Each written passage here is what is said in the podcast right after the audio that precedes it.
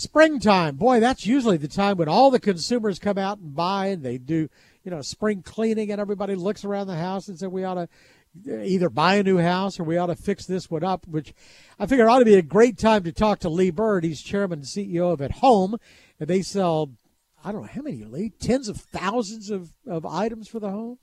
Forty thousand. Forty thousand. Yes. That's staggering. It's good to have you back with us. Thank you. Thanks, David. So it is a cyclical business, isn't it, to some degree? Or is this this good? This is a good part of the cycle. Sure. Well, you know, it's a seasonal business and an everyday business. So the seasonal business has uh, a time of year like this. Patio and garden is heating up, and people are getting excited about being outside again. And then it rolls into Halloween, harvest, and Christmas. That's the seasonal business. And then the everyday business has its own cycle to it, where you you buy stuff for your house. You may buy a new house. You may decide I can't buy a new house, so I want to decorate the old one, and and that that has its own rhythm as well. You you make it either way. So I, one thing I was I was surprised by one of the one of the things that stimulated our our call here was I got a release saying that you had cut prices on a bunch of items, and I'm surprised because I like I say I would think that everybody would be buyers right now. It's, you don't need to stimulate traffic. Tell me about it. Well, uh, as we all heard along the way in the past few years because of COVID, there was all this supply chain disruption. Oh, yeah. When we had the supply chain disruption, we had $300 million of incremental freight costs uh, for our business, the ocean freight costs, because we import so much. And, and the second part of last year, we had to increase prices to cover those extra costs, unfortunately, and we were reluctant to do so. But once we started uh, seeing some improvement in those costs, and our team has done a, a, masterful job negotiating new freight contracts for us, and and now that we've seen where those contracts are going to land, we now can pass on those savings back to the customer. And we know it's it's tough out there. The economy's a bit choppy. We want to be helpful that way. Well, and we talked. I remember a couple of years ago during that time when when it was really really so difficult to, to get items, and you had said that you were paying up for freight to, so that you could ensure that you had so that the shelves were full. Yep. Yeah, and we did. And we wanted to make sure the product was there for everybody for every season. And, and we did that. Some retailers didn't do that and they had empty shelves at the important times like Christmas and other times in the year. And we didn't have empty shelves. We always had product in stock. And so we paid for that. Cost more money than we'd like. We had to raise some prices. Now we've been able to roll those back. So has anything changed post COVID and the supply chain dis- disruptions?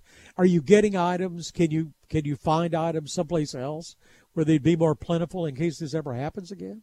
Well, um, yeah, I would say the supply chain is starting to normalize. The, the now that there's been the COVID demand had a big surge for imports. That created issues for a lot of people. We all felt those challenges trying to get our product, or if you ordered something, it took a lot longer, and so on. Those have all now normalized. That's now back to kind of pre-COVID levels, and as a result of that, the costs have been coming back down as well.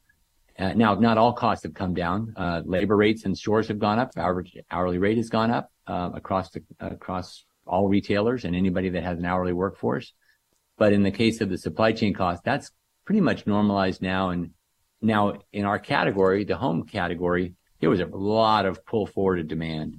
We were all at home during COVID. Yeah. Our category just rocked and rolled. We did great. And as a result of that, we had just amazing business. And now that's more normalized. That's pulled back a bit, uh, which you would expect because you kind of get it out your house. And so that's gone, kind of gone back to normal. Uh, but I would tell you the seasonal business continues to be a strong one for us because people love to celebrate, and especially now that they can have Christmas with each other, they can celebrate Easter with each other. They want to decorate for their home, and we're a great place to go. We've seen uh, interest rates go up. We've seen inflation certainly go up. We've heard talk that it's going to be even more aggressive. Maybe interest rates going to be higher. Is it affecting the consumer, your consumer, at all? Yeah, they're more careful with their money. We all are. Everybody's worried about the economy. They're seeing the stock market being more volatile. So people are more cautious. But we're a value retailer. So where else would you want to go to get a great value, but a low price retailer like ourselves? And so that helps stores like us where people trade down higher household incomes trade down into value stores. Like uh, you've heard Walmart talking about how strong their business has been with that trade down effect. That applies to us as well. Anybody like ourselves, like a dollar store, or whatever else, benefits from people that are more cautious with their money. I hadn't really thought about that. So you're the last store count I saw was 261 stores in 40 states. Yep. You steady? Yep. We've added two more since then. So we, we just opened up our newest store yesterday in Fort Wayne, Indiana. So we're at 263. So what about the footprint? Because you used to have very large stores, over 100,000 square feet. Yep. It's gotten a little bit smaller as we've looked to uh, reduce our SKU count. We used to be 50,000 uh, items in the store. Now it's 40,000 unique items. So we've reduced our SKU count. We've been able to make sure that we've got the right inventory that's exactly what the customer wants, but that may mean you need a little less. So a lot of stores now that we're doing, they're in the 80, 85,000 square feet range. So they are smaller than the 100. Um, like the Plano East store, for example, is one of those size stores, 85,000 square feet. Um, and so that's kind of where we're looking at now uh, in the mid 80s. Um, we have been thinking about how can we make sure that we're always got the right size store for the market. Dallas, for example, is just a great market for us. And so that's, we have some of the bigger stores there because we just do so much volume. Well, but you've also always been pretty op- opportunistic going in where some other retailer couldn't make it and you come in and, and make it.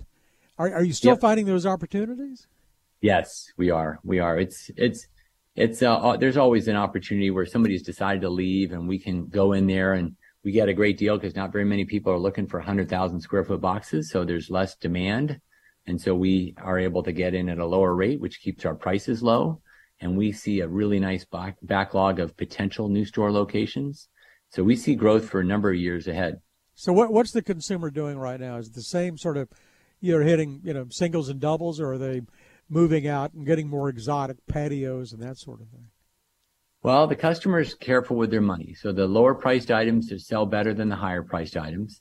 People have been more thoughtful about their purchases. They're more deliberate. They may look two or three times before they make a decision on some of those higher priced items.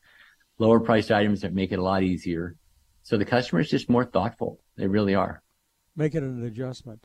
Well, yeah. it's it ought to be a good season because, like I say, I think a lot of people have still been pit up during the winter. They want to go out and do something with their house. Lee Bird's the chairman and CEO of At Home. It's always good to spend some time with you. Thank you, sir. David, thanks for having me. Thanks. For more of our conversation, go to krld.com slash CEO. I'm David Johnson, News Radio 1080 KRLD.